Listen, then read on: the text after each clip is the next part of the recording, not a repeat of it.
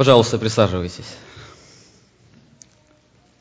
Слава Богу за то, что мы можем петь такие гимны, которые повествуют нам о великой силе Божьей благодати и Его жертве Иисуса, э, Его жертве на Голгофском кресте. А сегодня хочу всех вас поздравить с наступающим праздником реформации, к которому отвечаем сегодня. Ну, как слышали, он будет завтра. Э, но сегодня мы наше служение посвящаем тому, чтобы вспомнить эти принципы. И мы уже не раз слышали эти пять принципов. Соло скриптура, только Писание. Соло фида, только вера. Соло гратия, только благодать. Солос Христус, только Христос. И соло Део Глория, только слава Богу. Эти принципы, они серьезные, они сыграли очень важную роль протестантской реформации, о чем сегодня говорил брат Геннадий. Сам термин «реформация», она исходит от латинского слова «reformation», а, что означает «исправление» или «восстановление». Когда мы говорим о реформации, мы говорим о исправлении чего-то или восстановлении чего-то. Уже Геннадий рассказывал, 31 октября считается а, днем реформации. В этот день, в 1517 году, один монах прибил дверям Петербургской замковой церкви в Германии свои 95 тезисов, в которых он выступал против существующего злоупотребления католической церкви, а также, в частности, против интеллигенции. Эти 95 тезисов, они были предложены священников для рассмотрения и дискуссии. Это было обычное дело. Обычно священник прибывал тему, тему на двери храма, и люди, читая его, могли обсуждать. То же самое он сделал с этими 95 тезисов. Но в этот раз все прошло по-другому. Эти 95 тезисов в течение двух недель, они облетели все уголки Германии. Эти 95 тезисов, они сколыхнули всю общественность во всей Европе. Эта волна колебания дошла и до Рима. Где-то посчитали дерзкой вспышкой пьяного монаха. Но позже, как мы знаем, Геннадий говорил о том, эти 95 тезисов Мартина Лютера стали символом новой эпохи всей христианской жизни. Эти принципы реформации не сыграли важную роль не только в служении Мартина Лютера. Эти принципы они являются очень главным фундаментом служения многих людей на протяжении многих веков. Более того, Мартин Лютер не был этим первым человеком, а который стал привержен этим принципам. Еще в XIV веке нам, э, нам известно служение Джона Уиклифа. Он нес служение в Англии. Он перевел Библию на английский язык. 15 век – служение Янгуса в Чехии. Он также противостоял э, римской католической церкви. И он был основан на этих фундаментах пяти принципов реформации. 16 век мы говорили служение Мартина Лютера, служение Цвингли в Швеции – 16 век служение Джан Кальвина во Франции и в Южной Швейцарии. Эти люди, которые несли эту весть, э, весть Писания. 17 век великое пуританское пробуждение в Англии. 18 век великое пробуждение в Америке, которое основывалось на этих пяти очень важных принципов через проповедника Джоната Эдвардса. 19 век служение великого проповедника, богослова Чарльза Спержина – который был пастором крупнейшей английской церкви. И он стоял на этих принципах, и вера евангельская, она очень сильно распространялась в этой местности. 20 век. Преданное служение Павлова, Одинцова, Тимошенко в России, которые также были построены на этом фундаменте, фундаменте первых пяти принципов реформации. Сегодня 21 век – можно перечислить множество проповедников Евангелия, которые твердо стоят на этих принципах. Как, например, служение Джона МакАртура, Джон Пайпер, Альберт Моллер, Стивен Лаусон и очень много других проповедников Евангелия, пастырей, которые стоят на этих принципах. И они призывают вернуться к Писанию.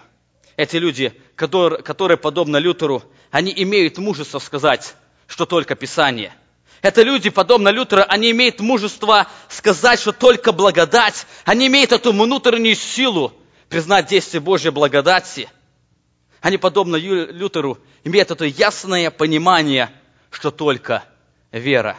И через веру человек имеет спасение.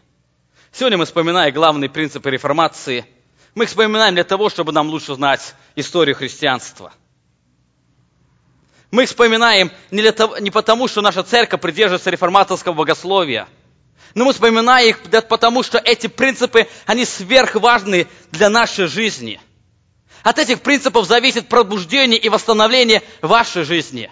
Об этих, от этих принципов зависит распространение и созидание нашей поместной церкви.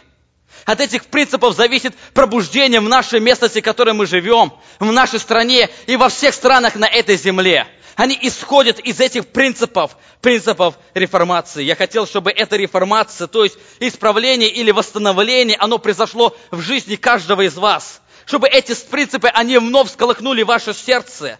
Чтобы ваша жизнь стала реальным отображением жизни Иисуса Христа. Сегодня вместе с вами хочу посмотреть. У нас не будет времени очень подробно остановиться на каждом из этих принципов. Мы очень кратко посмотрим на эти принципы реформации, на, то, на те принципы, которые сыграли очень важную роль, на те принципы, которые стали основой и нашей поместной церкви. Итак, первый принцип, с чего начинается реформация или изменение человеческой души, оно начинается с Писания. Только Писание или по-латински соло скриптура – это один из основных и первых лозунгов реформаторов на этой земле. А принцип только Писания является фундаментом для всех остальных принципов. Этот принцип а, на протяжении очень многих веков, он постоянно подвергается атаке со стороны дьявола. Апостолы на этой земле, они уже предупреждали, что, что будет на этой земле, это ужасная атака – то, что сатана будет сразить человечество по отношению к Писанию. Вы помните, апостол Павел, заканчивая свое послание, он обращается к своему ученику, тот, кто остается дальше нести весь Евангелие на этой земле к Тимофею, и он говорит, 2 Тимофею, 4 глава, 3 стих. Ибо будет время, когда здравого учения принимать не будут, но по своим прихотям будут избирать себе учителей, которые льстили бы слуху, и от истины отвратят слух и обратятся к басням. Апостол Павел говорит, что это будет время. Сегодня мы, смотря на историю, сегодня мы, смотря на современное христианство, мы можем с уверенностью сказать, то, что это время уже пришло. Если апостол Павел предупреждал то, что это время настанет, то сегодня мы видим то, что это время уже давно настало. На протяжении 20 веков это пророческое слово апостола Павла, оно постоянно исполняется – это сверхопасность, с которой сталкиваются сегодня многие церкви на этой земле. Эта опасность можно сравнить с сильной эпидемией, которая беспощадно уносит жизни многих людей, которая беспощадно разрушает очень многие церкви. И только единственное лекарство, чтобы противостоять этой эпидемии, это только Писание – это Писание. И поэтому апостол Павел, начиная эту главу, он говорит, Тимофей, и так заклинаю тебя пред Богом и Господом нашим Иисусом Христом, который будет судить живых и мертвых в явлении Его и Царстве Его. Проповедуй Слово, настой вовремя и не вовремя, обличай, запрещай, увещевай со всяким долготерпением и назиданием. Обратите внимание, апостол Павел не просто просит Тимофея – он понимает, что это будет сверхопасность, которая будет поражать все церкви на этой земле. И он призывает Тимофея, говорит, я заклинаю тебя, Тимофей. Заметьте, это не простое прошение. Это слова заклинай говорит об очень сильном предупреждении. Говорит, я тебя настойчиво прошу, ты проповедуй слово. Потому что это единственный путь устоять в этой сильной борьбе, в этой сильной атаке с дьяволом. Это действие который Тимофей должен постоянно, постоянно практиковать в своей жизни, проповедуй Слово. Обратите внимание, апостол Павел не просто говорит Тимофею, проповедуй Слово, но он даже говорит, когда ему нужно это Слово проповедовать. Он приводит две ситуации, когда Тимофей должен проповедовать это Слово. Он говорит, настой во время. То есть, когда тебе будет удобно, ты проповедуй Слово – Тогда, когда люди тебя будут слушать, ты иди и проповедуй это слово. Но обратите внимание, он дальше говорит, ну ты проповедуй и не вовремя. Не во время, тогда, когда не будет этого времени. Тогда, когда люди не будут воспринимать это слово. Тогда, когда ты, тебе, может, за это, это слово придется пойти на костер, как многие пошли. Но ты ж ты проповедуй слово. Это очень важное, э, очень важное предупреждение – Это очень важное наставление, которое апостол Павел дает Тимофею при кончине своей жизни. Это, это то, чем занимался апостол Павел на этой земле. Мы с вами, изучая послание Колоссянам, мы говорили, основной проповедью апостола Павла на этой земле, это было проповедь Евангелия. И он Каринской церкви говорит, я, находясь у вас, почел ничего не знать, кроме Иисуса Христа, при том же распятого, потому что в этом есть сила. И он, передавая служение Тимофею, говорит, ты проповедуй Слово. Принцип только Писания – это очень важный принцип, за который многие люди умирали на кострах. Принцип только Писания – это тот принцип, который изменил мышление Лютера и послужил основанием для того, чтобы пойти против этой сильной системы католицизма. Во время служения Лютера христианская церковь находилась в сильном упадке. К этому времени церковь потеряла влияние, она пыталась иметь это влияние или силу, или контролировать все политической силой, которую она уже к тому времени имела. Основная проблема церкви, потерявшей влияние, это было ее отношению к Писанию. Это было ее неправильное отношение к Священному Писанию. Церковь учила, что Писание читать без толкования вредно. Церковь запрещала перевод Библии на доступные языки. Библию могли читать только священники, которые сначала изучили предания отцов и толкования. И то их учили, вы должны смотреть на Писание через призму предания отцов. Это привело к тому, что папа стал абсолютным авторитетом на этой земле. Предание отцом стало высшим авторитетом и выше авторитета Писания. В церкви учили к тому времени, что спасение уже нужно заслужить. Служители продавали индульгенцию, то есть, покупая ее, люди покупали себе спасение. В церкви почитали лобзание и поклонение иконам и святым. И более того, жизни многих священников были сильно поражены грехом. Более того, если посмотреть на, э, на историю, Писание отвергалось на протяжении многих веков. Это было не только во времена Лютера. Отвержение Писания, оно началось еще с 5-6 века. Были некоторые проповедники, которые вновь и вновь возвращались к Писанию. Но это отступление, оно все глубоко, глубоко проникало в сознание людей. И поэтому эта практика, она сильно въелась в сознание людей. Люди не, не думали о Писании. Люди привыкли жить этим авторитетом католической церкви. Люди были очень сильно пропитаны учением отцов. Они жили только традициям и почитали авторитет пап. Да, люди слышали, что есть Писание, но они никогда его не читали.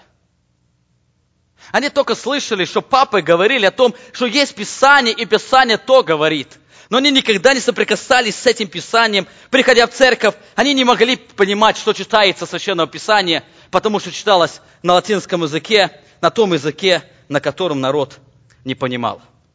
На протяжении многих веков находились люди, которые вновь и вновь возвращались к этому принципу – Реформаторы настаивали на том, что авторитет пап, соборов и богословов не является второстепенным по отношению к авторитету Священного Писания. Они выдвигали авторитетность Священного Писания. Многих из этих священников, которые утверждали авторитетность Писания, они подвержены были мученической смерти. Сегодня им говорилось об одном Янгус, 15 век, который нес служение в Чехии – его сожгли на костре за того, за, потому что он противостоял этой, этой католической системе и говорил то, что в Писании обладает только авторитетом. До этого было служение Джона Выклифа. Он также был приговорен к смертной казни за то, что перевел Библию на английский язык. Правда, он умер до того, а, как был принесен этот приговор. Но после этого все равно достали его умершее тело, которое уже разлагалось в этой земле, его сожгли и развеяли. По ветру говоря, что человек, который сгорел, он никогда не сможет воскреснуть из мертвых. Лютер понимал важность Писания, понимал, а, он понимал последствия принятия авторитетного священного Писания, и поэтому на последнем суде он сказал, сегодня мы говорили об этих стихах, если только я буду убежден Писанием и здравым смыслом, Я не принимаю авторитетности пап и соборов, потому что они противоречат друг другу. Моя совесть пленена Словом Божьим. Я не могу и не буду отрекаться, потому что идти против совести неправильно и опасно. Помоги мне, Бог. Я замечаю, сегодня очень мало людей, которые пропитаны этим сильным авторитетом Священного Писания, которые бы могли сказать, моя совесть пленена этим Словом Божьим. Заметьте, проблема той церкви не в том, что они отвергали Священное Писание. Но больше проблема состояла в том, что они отвергали единственность и авторитетность Священного Писания. Да, они говорили то, что у нас есть Писание. Но их практика жизни, она совершенно расходилась с тем Писанием, которое они имели. Они отвергали этот очень важный принцип только Писания – Сегодня, смотря на современное христианство, я замечаю то, что история, оно вновь и вновь повторяется. Я замечаю, как этот принцип только Писания, он все больше и больше размывается в сознании многих людей. Сегодня многие христианские деноминации говорят о Писании, но у них нет этой достаточности Писания. Они предлагают очень множество различных книг, которые, чтобы читали люди. Например, мормоны, они, они предлагают Евангелие от мормонов для того, чтобы лучше понимать Писание. Иговисты, они предлагают книги сторожевой башни, чтобы люди больше могли понимать Писание. Адвентисты предлагают книги Елены Вайт. Православные или католики, они предлагают предание отцов. Этот список можно все больше и больше продолжать. Если даже взять баптистов, которые утверждают достаточность и авторитетность Писания, и замечает то, что очень многие верующие евангельские христиане, они не живут этим принципом. Они говорят о важности Писания, но решение практической жизни они делают на основании совершенно других источников, на совершенно других авторитетов. Они говорят одно, думают по-другому, а поступают по-третьему – у них нет этого, этого приверженности к этому абсолютному источнику Писания.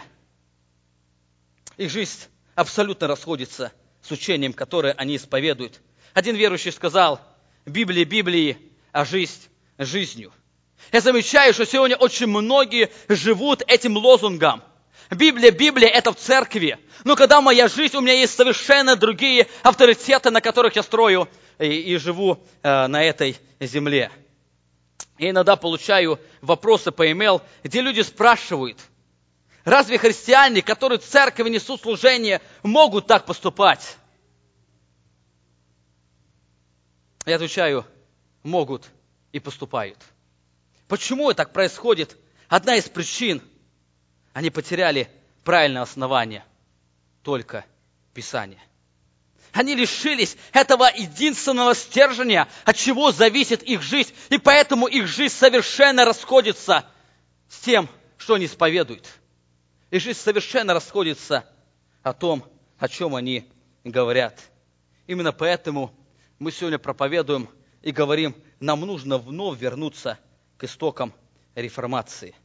Нам нужно вновь пережить эту реформацию в нашей душе – это исправление, которое сатана нанес повреждением в нашем сознании, лишив нас этого прочного и авторитетного фундамента только Писания.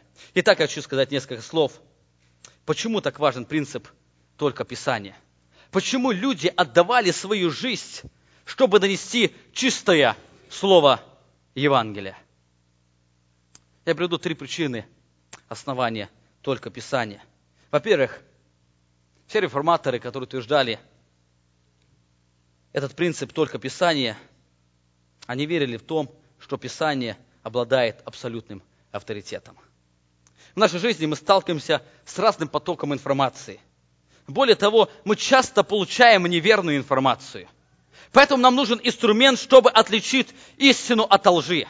Более того, нам в жизни порой кажется что-то привлекательным, но в реальности это оказывается не истина.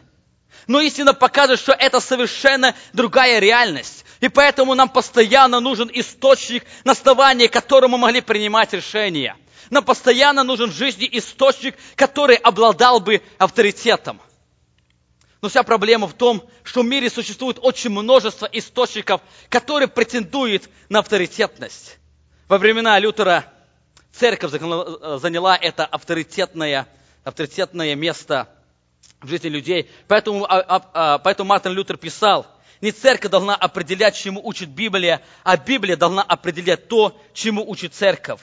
И Библия должна стать руководством повседневной жизни верующего. Именно поэтому в этом мире постоянно идет борьба за авторитетность. Именно поэтому сегодня в мире постоянно пытается разрушить авторитетность Священного Писания. Именно поэтому сегодня Библия, она подвержена сильному давлению.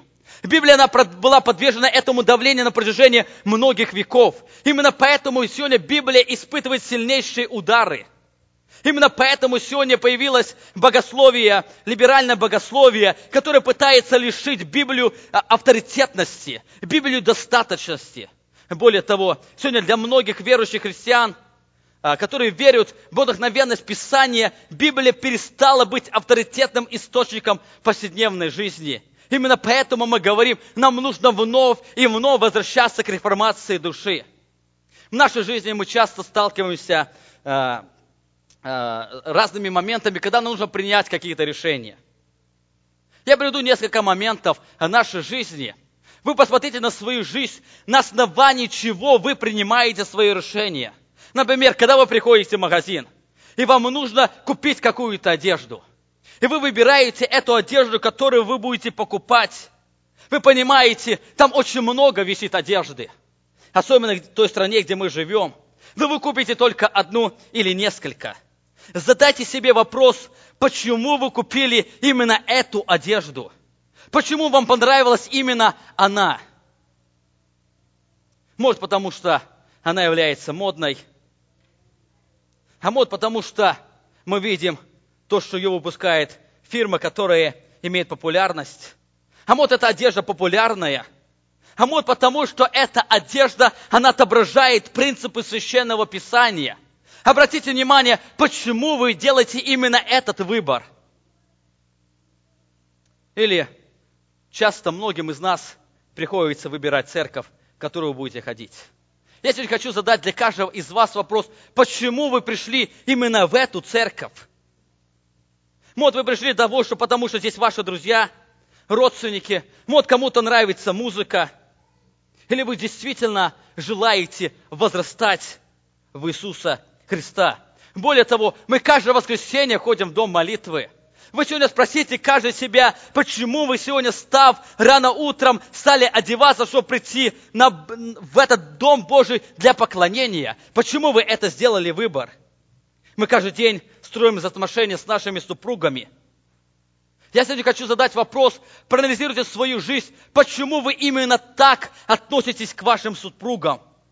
Это исходит потому, что вы так хотите – или желаете, или потому что вас учит так Бог.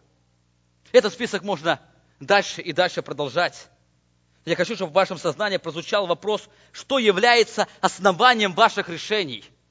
Что является основанием того, что вы будете так поступать?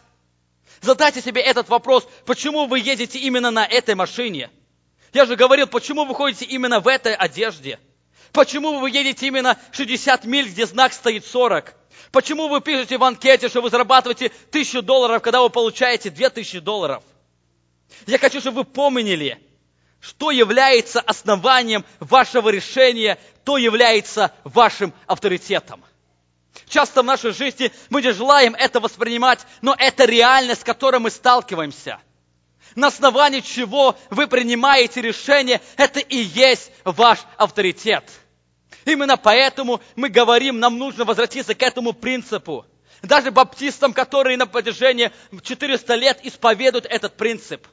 Они, этот принцип остается только на устах, но многие забывают о важности авторитетности Божьего Слова, чтобы этот авторитет стал повседневно в жизни, чтобы он определял каждую сферу нашей жизни.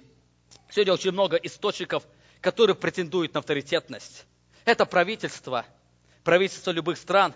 Это ваши друзья. Это могут лидеры какой-то церкви. Это звезды эстрады. Это популярные люди. Или просто свое «я». Этот список можно все больше и больше причислять. Сегодня много людей, которые претендуют на авторитетность. Но что является вашим авторитетом? Все эти источники, кроме Писания, они являются ложным авторитетом, который поражают жизни многих людей. то, что нам порой кажется привлекательным, оно не всегда является реальностью. Вы помните грехопадение первых людей? Оно началось с отвержения этого авторитетного источника знания. Давайте вместе с вами откроем Бытие, 3 глава, 2 стих. «И сказала, и сказала жена змею, плоды с дерева мы можем есть, только плодов дерева, которое среди рая, сказал Бог, не ешьте их, и не прикасайтесь к ним, чтобы вам не умереть». После того, как дьявол спросил вопрос, правду ли сказал Бог, что вы не можете есть от какого дерева, Ева обращается к этому очень важному, авторитетному, очень важному источнику, и он сказал, что Бог сказал, мы можем есть от всякого дерева, кроме одного, который посреди рая. Обратите внимание, что происходит с человеком, когда он твергает истинный источник. Там дальше будем читать, там и змей сказал, сказал жене, нет, не умрете. Змей предложил человеку посмотреть на этот плод совершенно на основании другого источника. И дальше мы читаем шестой стих. «И увидела жена, что дерево хорошо для пищи, и что оно приятно для глаз и вожделенно, потому что дает знание. И взяла плодовую ела, и дала также мужу своему, и он ел». Обратите внимание, Ева, она не только отвергает истинный авторитет, но она действует на основании ложного авторитета. Это была беда первых людей. Это была проблема первого человечества, которое мы испытываем по сей день. Это отвержение истинного источника. И увидела жена. Не змея это сказал. Она совершенно увидела собственными своими глазами то, что она никогда не видела. Почему она увидела этот плод совершенно других, другом, других окрасках? Почему она увидела совершенно друг, другой этот плод, и у нее отношение стало к нему совершенно другое? По той причине она отвергла этот единственный источник, который обладает авторитетом. И она, станов... она начинает действовать на основании этого авторитета. Я же говорил, это беда первых людей, это беда очень многих людей, которые живут сегодня в 21 веке. Сегодня люди заменяют единственный источник на ложный источник. И они заменяют этот авторитетный источник на тот источник, который совершенно не имеет авторитета. Когда человек отвергает истинный источник, истинный авторитет, тогда он будет обязательно действовать на основании ложного источника. Именно поэтому сегодня жизнь многих христиан не отличается от тех, кто не называет себя христианами. Именно поэтому сегодня сотни пораженных жизней и пораженных семей христиан. Именно поэтому мы сегодня видим все больше и больше христиан, которые не испытывают радость христианской жизни, хотя они о ней очень много говорят. Именно по той причине они лишились этого твердого фундамента. Они отвергли этот единственный авторитетный источник, поэтому они решили, лишились этой стойкости. Они не испытывают этой радости. Сегодня многие нуждаются в том, чтобы вернуться к этому важному принципу только Писания. Яков Яковлевич Винс, наш русский, один из русских пастырей, он писал, оставаясь верными нашему первому принципу, мы кладем в основании всех вопросах веры и жизни исключительно авторитет Слова Божьего и отвергаем всякую примысть человеческих учений, постановлений и преданий. Мы отвергаем в самой критической форме все то, чего, после чего нельзя сказать, так говорит Господь. Мы очень часто, смотря на историю, трудную историю русского народа, задаемся вопросом, как они среди этих тяжелых испытаний могли устоять. Как среди этих тяжелых гонений церковь осталась на русской земле – это то, что мы сегодня не можем сохранить. Сегодня многие церкви умирают, но церковь на протяжении многих гонений, она устояла на этой земле, на русской земле, по той причине у них был этот очень важный принцип, только Писание. И обратите внимание, он говорит, мы кладем в основании всех вопросах веры и жизни исключительно авторитет Божьего Слова. То есть Винс говорит – Божье Слово становится, является авторитетом не только нашей веры, во что мы верим, или нашего исповедания. Божье Слово является авторитетным источником нашей повседневной жизни. Это нам сегодня не хватает Нам все не хватает, чтобы, чтобы этот источник стал источником нашей практической жизни. Иисус Христос показывает, что проблема заблуждения, проблема фарисеев, садукеев, оно исходило из отвержения авторитетности Божьего Слова. После одного, а, после одного разговора с садукеями Иисус Христос показывает им причину, почему они, а, они лишились этого основания, почему они лишились этого истинного влияния. Марка 12 глава 24 стих, он говорит, Иисус сказал им в ответ, «Этим ли приводитесь вы в заблуждение, не зная Писания, не силы Божьей. Их проблема была в том, они на практике не знали Писания. Несмотря на то, что они являлись служителями, которые, которые должны были продолжать эту Божью весть, они сами его не знали. Это была проблема их жизни. Итак, первый принцип только Писания, он говорит об авторитетности истинного Божьего Слова. Второй принцип только Писания, он говорит о достаточности истины. Вы помните нас, русский писатель Федор Михайлович Достоевский, он писал, «Гибель народу без Божьего Слова, ибо жаждет душа сего Слова и всякого прекрасного восприятия». Гибель народу без Божьего Слова. Это очень важное заключение, это очень важный принцип достаточности Писания. Апостол Павел обращается к Тимофею. При кончине своей жизни во втором, во втором послании, 3 главе, 16 стих, он говорит – все Писание Богу вдохновенно и полезно для научения, для обличения, для исправления, для наставления в праведности. Обратите внимание, апостол Павел дает две характеристики Священного Писания. Во-первых, он говорит, это Писание Богу вдохновенно. То есть это Писание, оно выдохнуто от Бога. То есть оно является Божьим Словом, и оно является это авторитетным источником на этой земле. Но обратите внимание, он говорит о, втором, о второй характеристике Священного Писания. Писание полезно. Греческое слово афилемос, которое означает, несет в себе идею, оно продуктивно или достаточно. То есть апостол Павел, когда говорит о полезности Писания, он говорит о достаточности Писания во многих сферах жизни. Обратите внимание, он приводит несколько сфер, сфер жизни, для чего Писание достаточно – и первая характеристика, первый элемент достаточности Писания, он говорит, что Писание достаточно для научения. Научение, дидаскалия, по-гречески это учение, доктрина или наставление. Оно относится не, не к методу или процессу учения, а к его содержанию. То есть Павел говорит, что одного Писания достаточно, чтобы и истина была доступна для каждого из нас. Сегодня люди предлагают много различных книг для того, чтобы истина стала доступной.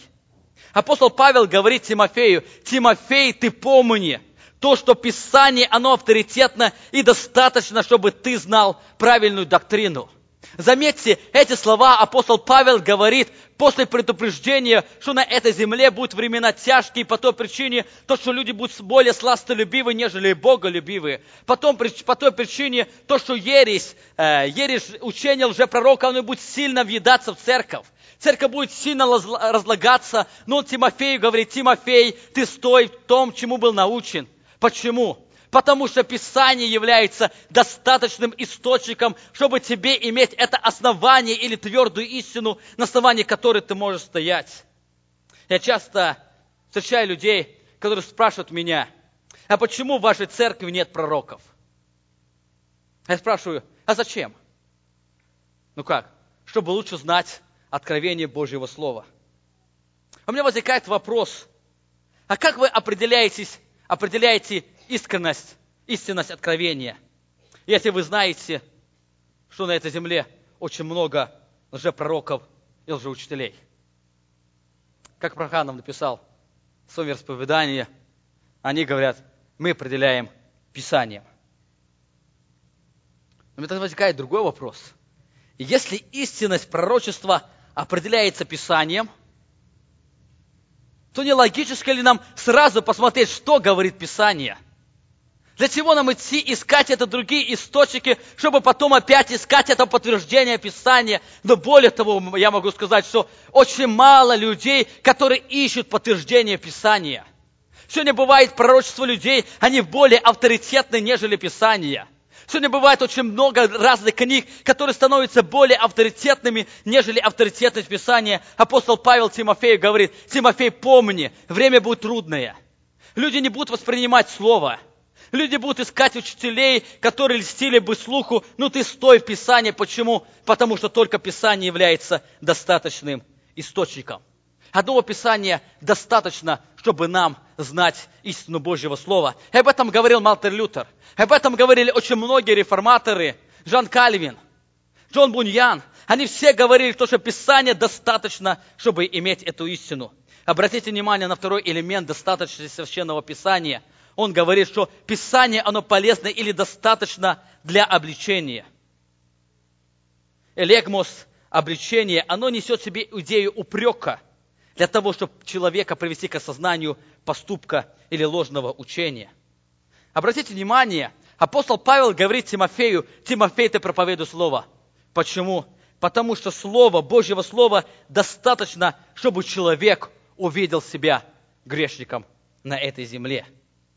Божья истина, которая проникает в сердце человека, оно обязательно растворяется в нем, изменяет его мышление – нам Божьего Слова достаточно, чтобы человек осознал свою греховность. Это истина, которая проникает в мое сознание, оно обличает меня, показывая мое истинное положение. Я очень часто сталкиваюсь с людьми, которые желают помочь какому-то человеку. Они говорят, как мне на, на практике помочь ему? Как мне на практике показать то, что он неправильно поступает? Я ему уже привел очень много доводов. Я уже показал ему очень много судьб людей, которые закончились катастрофой. Но не воспринимает. По той причине мы часто забываем об этом достаточном источнике. Апостол Павел говорит, Тимофей, помни, Писание достаточно, чтобы человек осознал свою греховность. Обратите внимание на третий элемент достаточности Писания. Он говорит, то, что Писание, оно достаточно для исправления – это слово, оно имеет значение восстановления человека до первоначального состояния. На Земле существует очень много институтов, которые работают над тем, как помочь измениться человеку. Кто-то предлагает записать свои грехи на листочке, прибить ко Христу или бросить какой-то огонь. Кто-то предлагает поехать на экаунтер, и мы там, говорит, вы можете встретиться с Богом и получить полное освобождение. Кто-то предлагает пасти монастырь, хотя сегодня не так много таких желающих. Очень много разных путей, которые люди предлагают для того, чтобы получить освобождение. Апостол Павел показывает, Писание достаточно, чтобы человек мог родиться свыше.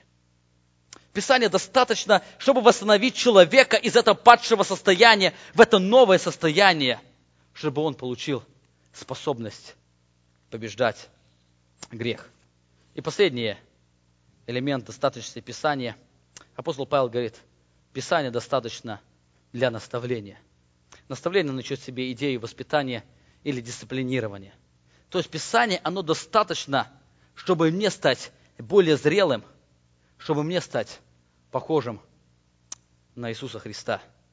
Писание, оно достаточно, чтобы моя жизнь она наполнилась преображением в характер Иисуса Христа. Это преображение, оно непосредственно связано с Писанием. И более того, это преображение, оно связано только с Писанием. Это великое чудо Божие, которое Бог производит через действие Писания. Итак, апостол Павел говорит, Тимофей, проповедуй Слово, потому что Писание, единственное Писание, оно обладает авторитетностью, оно богословенно. Это Писание, оно достаточно для того, чтобы тебе воспринять истину. Для того, чтобы человек мог осознать свою греховность, Писания достаточно, чтобы человек родился свыше. И Писания достаточно, чтобы человек становился более зрелым и обретал духовную зрелость и был подобным Иисусу Христу. Итак, это второй элемент достаточно Писания. Хочу очень кратко остановиться и на третьем элементе только Писания. Апостол Павел показывает то, что Писание, оно совершенно ясно. 2 Тимофея, 3 глава, 15 стих, он говорит, «При том же ты с детства знаешь Писание, священные Писания, которые могут умудрить тебя во спасение веры во Христа Иисуса». Слово «умудрить» оно означает научить или дать необходимые знания, которым в данном случае приведет к спасению.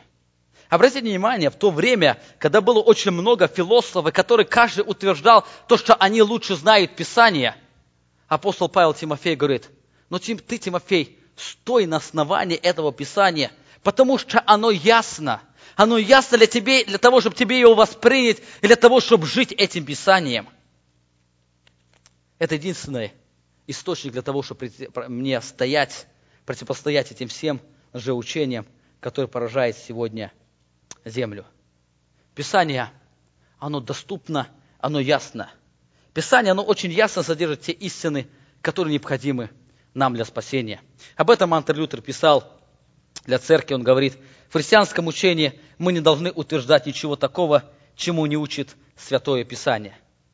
Если кто-то из нас, паписта, будет досаждать вам и утверждать, вам надлежит иметь истолкование отцов, потому что Писание неясно и туманно, вы должны ответить, это неправда. Не существует на земле более ясной книги, чем Священное Писание, которое по сравнению с другими книгами, как солнце по сравнению с любым другим источником света. Они говорят это только потому, что хотят увести вас прочь от Писания и поставить себя в положение учителей над вами, чтобы вы поверили в их бредовые проповеди. Писание, оно ясно.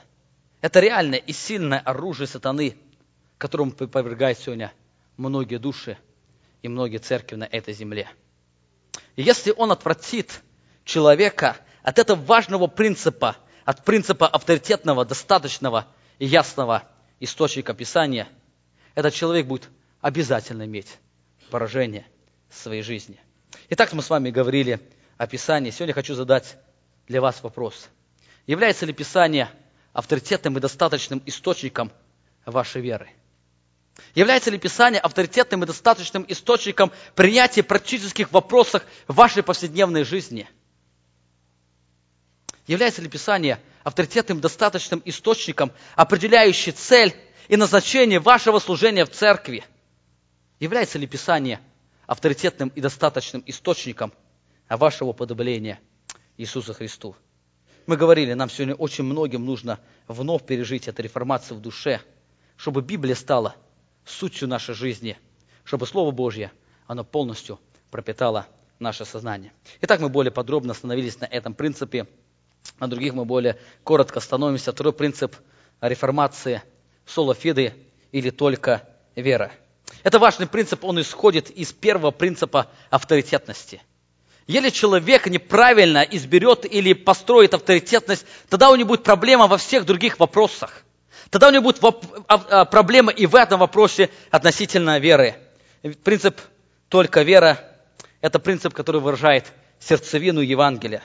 Суть в том, что Христос все сделал для нас, и нам ничего не нужно делать для Него. Согласно этому принципу реформации, спасение является делом Божьим.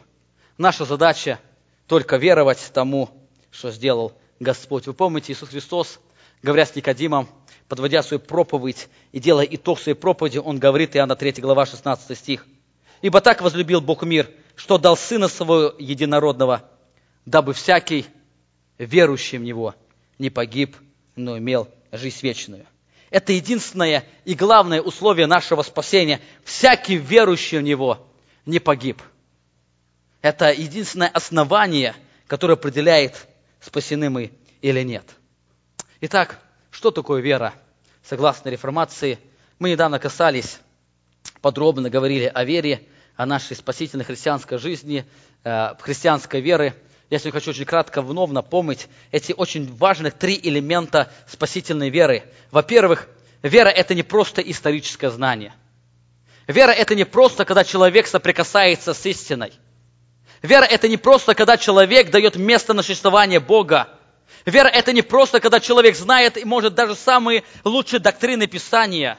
Вы помните, Яков говорит, 2 глава, 19 стих, «Ты веруешь, что Бог един, хорошо делаешь, и бесы веруют и трепещут». Он говорит, ты веруешь в эту самую великую доктрину единства Бога. Это очень хорошо, но этого недостаточно, чтобы иметь спасительную веру. Спасительная вера, она подразумевает больше, чем знание факта или знание истины. Более того, вера – это не просто согласие с истиной. Даже знание факта и согласие с этими фактами или с этой истиной, оно недостаточно для того, чтобы нам иметь спасение. Вы помните, это очень хорошо видно с разговора апостола Павла с царем Агриппой. Апостол Павел, стоя на суде перед царем Агриппой, он располагал, располагал информацией, что царь Агриппа знал и с одобрением относился к иудейским писаниям. И когда апостол Павел стоял перед ним, он сказал ему, Деяние 26 глава, 27 стих, «Веришь ли, царь Агриппа, пророкам? Знаю, что веришь». Апостол Павел был убежден, то, что он слышал это Писание, он слышал эти пророчества, и он верил им. Но обратите внимание, то, что, а, несмотря на эту убежденность и согласие с этим пророчеством, у Агриппы не было спасительной веры, и поэтому он сказал, следующий стих, Агриппа сказал Павлу, ты немного не убеждаешь меня сделаться христианином. Несмотря на знание истины, несмотря на согласие с этой истиной, Агриппа все же оставался не в числе спасенных. Спасительная вера – это больше, чем признание себя грешником и признание нужды спасения. Спасительная вера – это больше, чем согласие с тем, что Христос понес наказание за мои грехи. Спасительная вера – это больше, чем признание, что Христос предлагает мне спасение. Спасительная вера – это больше, чем согласие, согласие с тем, что вера является единственным путем моего спасения. Спасительная вера, третий очень важный элемент, это доверие истине. Веру следует понимать как доверие – Лютер, он использовал э, иллюстрацию с морской жизни. Человек, не имеющий веры, он похож на человека, который должен пересечь море на корабле. Но он сильно боится довериться этому судну. Поэтому он остается там, где он находился. И он не спасается, он не может пересечь, а по той причине он не доверяется этому судну, и он не может пересечь. То же самое спасительная вера. Я могу слышать доктрину, я могу знать о страданиях Иисуса Христа, но если я в своей жизни практически не доверяюсь этой вере, этому знанию, я никогда не могу иметь эту спасительную веру. Груден в своей книге, он пишет, спасительная вера – это доверие Иисусу Христу как живой личности ради прощения грехов и ради вечной жизни с Богом. Мы об этом подробно говорили на одной из малых групп – через веру жертву Иисуса Христа, мы соединяемся с Ним, мы становимся с Ним воедино. Бог совершает великое чудо через наше соприкосновение с Ним. Все, что мы имеем, все, что имеет Христос, может иметь всякий верующий в Него. И все, что имеет человек, оно принадлежит Иисусу Христу. Грех, смерть и осуждение получает Христос. Но благодать, любовь и спасение – принимает верующий в Иисуса Христа. Это сущность доктрины оправдания, которую мы имеем только по вере. Доктрина оправдания стала основой, пожалуй, самым знаменательным и самым значительным открытием для Мартина Лютера, о чем мы сегодня говорили. Мартин Лютер хотел стать достаточно совершенным, чтобы войти в Царство Небесное. Его учили для того, чтобы угодить Богу, Бога или завоевать, завоевать Его благость, человек должен стремиться изо всех сил делать добро. Таким образом, Лютер стал монахом, чтобы завоевать благосположение от Бога.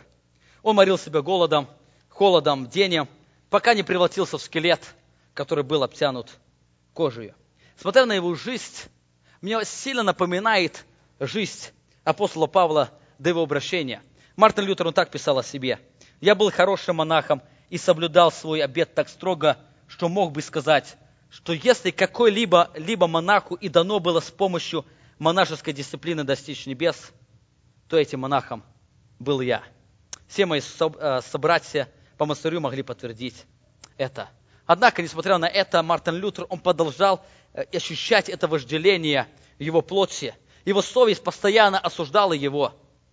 Он не был уверен, то, что его подвиги они угодны Богу. Сегодня уже Геннадий говорил, он исповедался так часто, что мог долгие часы находиться в исповедательной комнате. Он постоянно анализировал свои мысли и поступки, и чем больше он этим занимался, тем все больше и больше он отыскал себе этих грехов. Иногда он исповедовался по 6 часов. Но после исповедания, даже после шести часов исповедания, когда он уходил из исповедания, он иногда вспоминал вновь о грехах, о которых он забыл исповедаться, и вновь возвращался туда. Духовник Лютера, который был сыт по горло его исповеданиями, он когда-то сказал, Лютый, Лютер, в следующий раз, когда придешь на исповедь, говори только о серьезных грехах, как богохульстве, блуде и убийстве. Не надо утверждать, утруждать себя мелочами. Но Лютер был хорошим богословом. Он понимал, что проблема не в величине греха. То, что самый маленький грех, он может различить, разделить его с Богом. Поэтому вопрос стоял в том, прощен ли он, или исповедал ли он все грехи перед Богом. Иногда Лютер попадал в отчаяние, и он себя спрашивал, как можно любить Бога, того, который требует от человека невозможного. Это было до тех пор, пока он не прокоснулся с посланием Римлянам, мы уже сегодня слышали, и не видел это, и не увидел этой сущности заместительной жертвы. Он потом пишет об этом. Я, я стремился понять Павла, его послание к римлянам, однако мешали мне, э, мешали мне в этом столь, не столько замерзшие ноги, сколько одна фраза из первой главы. В нем открывается праведность Божья.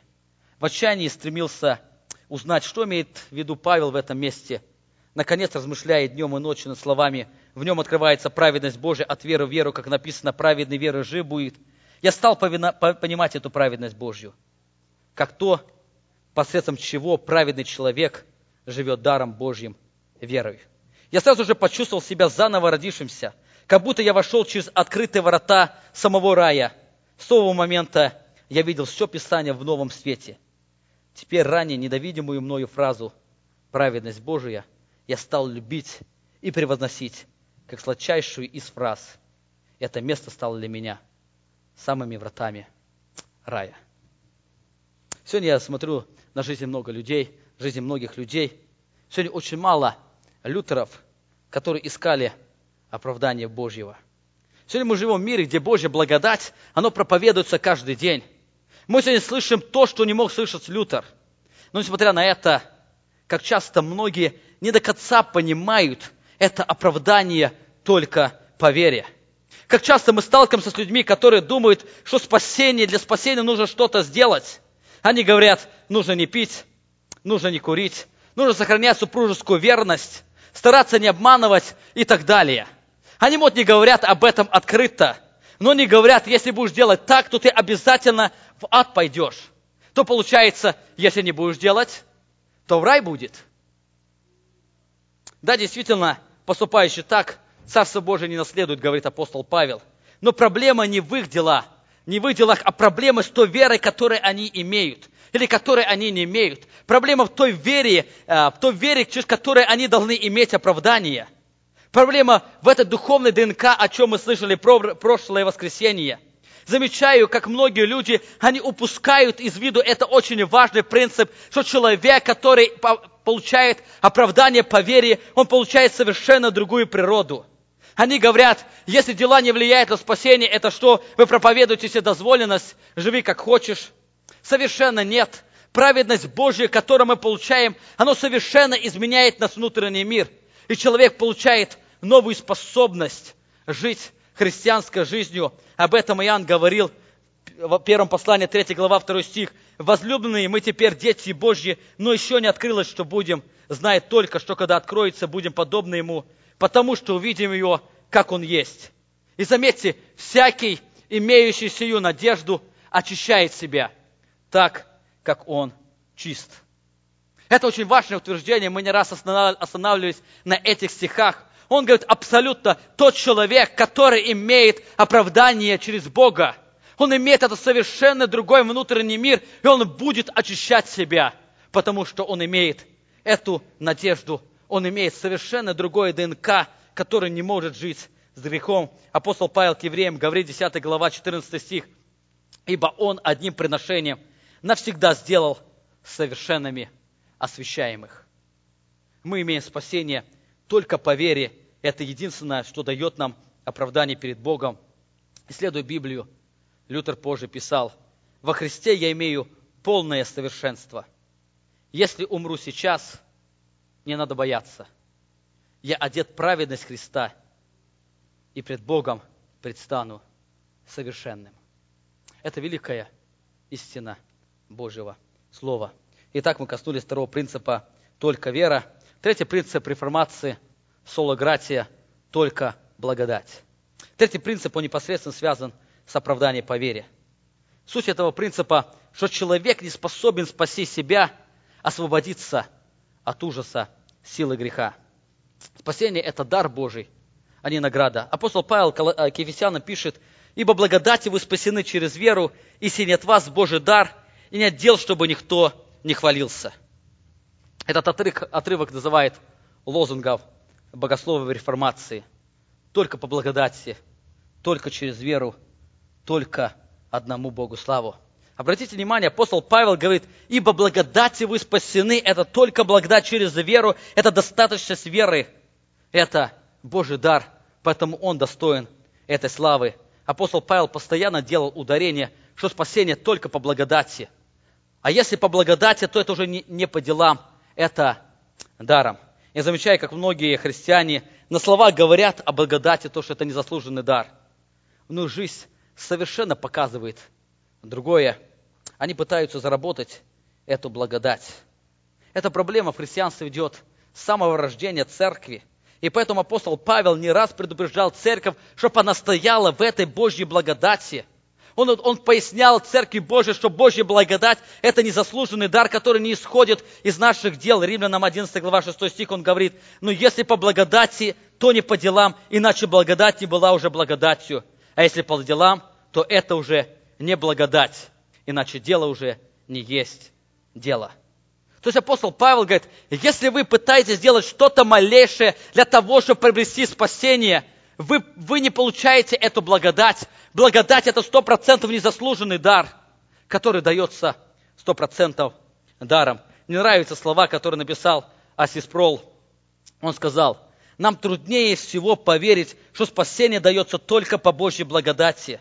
Нашей гордыне очень трудно примириться с существованием благодати. Благодать нужна кому-то другому, какому-нибудь попрошайке. А мы не хотим жить на Божьем пособии по безработице. Мы сами хотим заработать себе билет на небо. Сами хотим искупить свои грехи.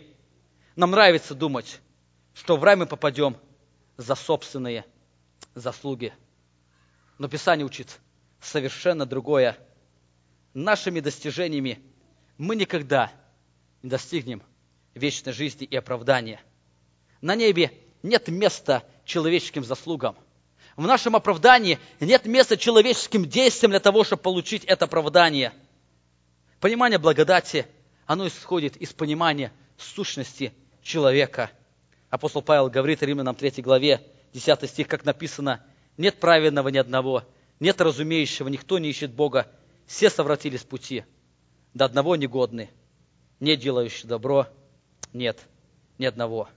Вот это истинное описание каждого человека, живущего под Бога. А все что остальное, что человек имеет в своей жизни, это только благодать. Мне нравятся слова, которые сказал Стромс. Он говорит, благодать перестает быть благодатью, если Бог вынужден раздавать ее прямо пропорционально нашим достоинствам. Благодать перестает быть благодатью, если Бог вынужден отнимать ее за наши поступки. Благодать приходит к людям, не делая между ними никаких различий. Это происходит благодаря благости и всесилию Бога. Только благодать, сологратия, которая, которая послужила основанием великого пробуждения во многих странах. И мы сегодня коснемся еще очень двух элементов, очень кратко, у нас нет времени подробно остановиться на двух элементах информации, которые исходят из этих трех. трех. Следующий принцип – соло Христос, только Христос. Это продолжение темы оправдания по вере и спасения по благодати. Спасение мы получаем только через Господа Иисуса Христа, Его служение на Голгофском кресте. К Его делу нечего нам добавить. Бог полностью совершил искупление. Этот принцип, он разрушался на протяжении многих веков. Мы с вами говорили, что проблема колоссянской ереси была в отрицании достаточности Христа для спасения. Одни учили, чтобы иметь спасение, нужен Христос, плюс обрезание. Другие учили, чтобы иметь спасение, нужен Христос плюс исполнение определенных правил закона. Третьи учили, чтобы иметь спасение, нужен Христос и плюс особое духовное переживание, которое они называли служение ангелов. Их очень много сейчас, этих духовных переживаний пережило. Эти люди говорят, что это нужно иметь для того, чтобы иметь спасение. Сегодня отвержение достаточности Христа пошло дальше. Сегодня процветает религиозный плюрализм, который размывает само понятие истины и правильного пути. Они говорят, что все религии равны. Все учат одному, все учат доброте. И поэтому самое главное, чтобы человек искренне верил. И уже без разницы, кого он верит. Действительно ли это так? Действительно ли все религии, они ведут Богу? Действительно ли эта искренность веры, оно достаточности, чтобы иметь оправдание и спасение? Совершенно нет. Иисус Христос говорит, 14 глава Иоанна, 6 стих, «Я есть путь и истина и жизнь. Никто не приходит к Отцу, как только через меня. Обратите внимание, это достаточности Христа, это только Христос. Петр продолжает эту мысль. Ибо нет другого имени под небом, данного человеком, которым надлежало бы нам спастись. Для спасения необходим только Христос. Только через Христа. И Христа достаточно для того, чтобы иметь спасение. Поэтому апостол Павел пишет Колоссянской Каринской церкви, «Я рассудил у вас быть ничего не знающим, кроме Христа – распятого. Мы в нашей церкви еще не раз придем к этому очень важному принципу, продолжая изучать послание Колоссяна.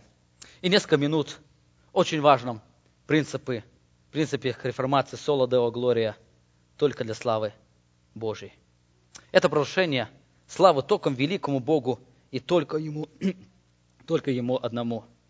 Это то, что сегодня, я смотрю, очень сильно не хватает современному христианству – это то, что сегодня сильно не хватает нам, даже те, кто порой придерживается достаточности Писания. Это жизнь только для славы Божией. Я замечаю, что в последнее время христиане очень много говорят о полной греховности человека, о Божьей незаслуженной милости через Его благодать. Люди говорят о суверенном Божьем избрании, о сущности заместительной жертвы Иисуса Христа – о великой силе Евангелия. Но несмотря на знание этих великих доктрин, сегодня христиане очень мало прославляют Христа своей практической жизнью. Я сегодня хочу, чтобы вы могли проанализировать свою жизнь. Действительно ли вы можете сказать, что в вашей жизни только слава Богу? Действительно ли ваша жизнь является свидетельством о том, что вы живете только для славы Божьей? Не случайно этот принцип является пятым ваше преклоненное сердце, ваша посвященная жизнь, которая будет приносить только Богу славу, оно исходит из понимания этих четырех важных принципов. Когда Библия становится сущностью вашей жизни, когда мы имеем ясное понимание, что спасение получаем мы только по вере, когда мы имеем внутреннюю силу сказать, что только благодать, когда мы понимаем сущность заместительной жертвы Иисуса Христа, тогда мы можем с уверенностью сказать, только для славы Божьей. Вчера я ехал с братьями, и я говорю, обратите внимание на поведение, наше поведение, когда мы где-то находимся. То ли в парке, то ли в семье, то ли где-то в общении. Представьте, если между нами сегодня находился знаменитый человек. Возьмите любого человека. Может, МакАртур или другой, и другой проповедник, а может, пастор по местной церкви. Как бы вы себя сегодня вели? Когда вы находитесь в семье и разговариваете с женами, представьте, там сегодня стоит перед вами ваш пастор. Какое ваше будет общение? Я думаю, совершенно другое. У нас будут совершенно другие слова. У нас будут совершенно другие действия. Будем совершенно по-другому воспитывать наших детей. Но у меня возникает вопрос, неужели пастора стали выше Иисуса Христа? Как часто нам не хватает этого сознания, что оказывается Бог рядом со мною – что Бог, Он находится здесь, рядом. Только для славы Божьей нам очень часто не хватает посвящать свою жизнь для прославления Богу. Это невозможно сделать, если Писание не станет вашим авторитетным источником. Это невозможно сделать, если вы не получите это оправдание только по вере. Это невозможно сделать, если вы не скажете, что только благодать, которая изменяет меня. Это невозможно пока вы не поймете всей сущности заместительной жертвы Иисуса Христа. Но несмотря на все это, это недостаточно, чтобы вы автоматически сделались послушным Богу. Вам нужно в своей жизни постоянно помнить об этом очень важном принципе. Все, что вы в своей жизни делаете, это должно служить только для славы Божьей. Когда будете сегодня ехать из дома молитвы, едьте так, чтобы это прославляло Бога. Когда вы сегодня будете с друзьями или с родственниками принимать пищу, принимайте так, чтобы это приносило славу Богу. Когда вы пойдете в магазин, или будете еще где-то находиться, или на работе, помните то, что ваша жизнь, она принадлежит только Богу, и она должна служить только Божьей славы. Я думаю, если этот принцип будет постоянно наполнять наше сознание, люди вокруг нас будут радоваться. Наши жены будут ликовать. Наши дети будут возрастать. Мы сами будем приносить великую славу и будем испытывать это удовлетворение в нашей жизни. Нам нужен это очень важное осознание, что только для славы Божьей. Вы помните, апостол Павел, послание римлянам, излагает Евангелие. И после изложения всего Евангелия он просто не сдерживается – его невозможно сдержать. Он просто находит, пытается найти самые лучшие слова, чтобы воскликнуть эту, эту, это восклицание благодати или силу Евангелия. Он говорит, Римлян 10, 11 глава, 33 стих. «О, бездна богатства и премудрости и ведения Божия! Как непостижимы судьи бы Его, и неследимы пути Его, ибо кто познал ум Господень, или кто был советником Ему, или кто дал Ему наперед, чтобы Он должен был воздавать? Ибо все из Него, им и к Нему. И заметьте, дальше очень важные слова. Он говорит, Ему слава во веки. И вся церковь скажет, Аминь. Ему вся слава во веки. Ему должна принадлежить вся слава нашей повседневной жизни. Именно поэтому мы нуждаемся в реформации своей души. Только, слава Богу, это принцип не только нашей жизни на этой земле. Бог дарит нам вечность чтобы мы могли вечно наслаждаться тем, что можем воздавать Ему и только Ему. Эту славу, Откровение 4 глава, 11 стих, он говорит, «Достоин Ты, Господи, принять славу и честь и силу, ибо Ты сотворил все, и все по Твоей воле существует и сотворено». Это тем, чем занимаются на небе. Они поклоняются, они прославляют Богу, потому что Он достоин принять славу, честь и силу. Сегодня мы, вспоминая эти очень важные принципы, я хочу, чтобы эти принципы, они вновь изменили, они вновь сколыхнули мое сердце, они вновь сколыхнули мою душу. Сегодня мы продолжаем нуждаться в том, чтобы Писание стало сутью нашей жизни, чтобы Писание оно пропитало каждую клетку моего сознания – чтобы Писание пропитало каждую сферу моей жизни, чтобы эта каждая сфера, она могла приносить Богу славу. Сегодня мы нуждаемся, чтобы Божье Слово, оно пропитывало мое сознание для того, чтобы я научился больше видеть величие Божьей славы, что видел апостол Павел, и видеть свою ничтожность, свою греховность, чтобы именно научиться склоняться перед Ним.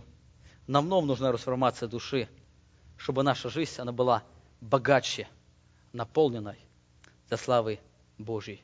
Чтобы наша жизнь, она больше пропитывалась этой славой Богу. Чтобы мы не словами, а могли действиями а, превозносить это Евангелие, проповедовать это Евангелие окружающим людям. Да поможет вам Бог, чтобы эти все три, пять принципов соло скриптура, соло фиды, соло гратия, соло Солидео Глория, они стали основными принципами вашей жизни. Заканчивая проповедь, я хочу сегодня задать вам пять вопросов. Анализируя эти вопросы, проанализируйте свою жизнь, насколько эти принципы отражаются в вашей жизни. Итак, является ли для вас только Писание достаточным откровением Бога? Является ли вода Писания достаточным откровением Бога, чтобы вам познать истину? Для того, чтобы вам иметь обличение о грехе? Для того, чтобы вам иметь исправление? для того, чтобы вам уподобляться Иисусу Христу. Является ли только вера единственным условием вашего спасения? Почему вы думаете, что вы имеете спасение? Является ли вас только благодать достаточным основанием вашего спасения? Является ли вас только Христос единственным источником вашего спасения? И последнее. Является для вас одному Богу слава единственной мотивацией вашей повседневной жизни. Аминь. Помолимся. Отец наш Небесный, мы сегодня предстоим пред лицом Твоим. Мы благодарим Тебя за эту возможность, которую Ты даешь нам сегодня вспоминать эти очень важные истины, эти очень важные принципы, от которых зависит сущность нашей жизни, от которых зависит радость христианской жизни, от которых зависит наше влияние – мы сегодня говорили о пяти очень важных аспектах нашей жизни, о пяти, о пяти очень важных фундаментах, столбов в нашей жизни, для того, чтобы нам иметь практическое поклонение пред лицом Твоим. Сегодня, смотря на современное христианство, мы с ужасом смотрим и видим, как это все размывается. Как сегодня люди говорят одно, а поступают по-другому – но более, что ужасает нас, что мы порой часто находимся в числе этих людей. Я сегодня прошу Тебя за нашу церковь, за каждого человека, кто присутствует сегодня здесь, пошли, чтобы это Писание, оно полностью пропитывало наше сознание. Чтобы мы могли осознать эту нужду, что Писание, оно имеет авторитетный источник, что только Писание, оно является достаточным источником нашей жизни, что Писание, оно является ясным для нас – чтобы мы могли каждый день пропитываться этим сознанием, могли пропитываться этим Словом Божьим, чтобы это Слово, оно все глубоко-глубоко прорастало в нас, и мы могли быть твердо стоять в вере.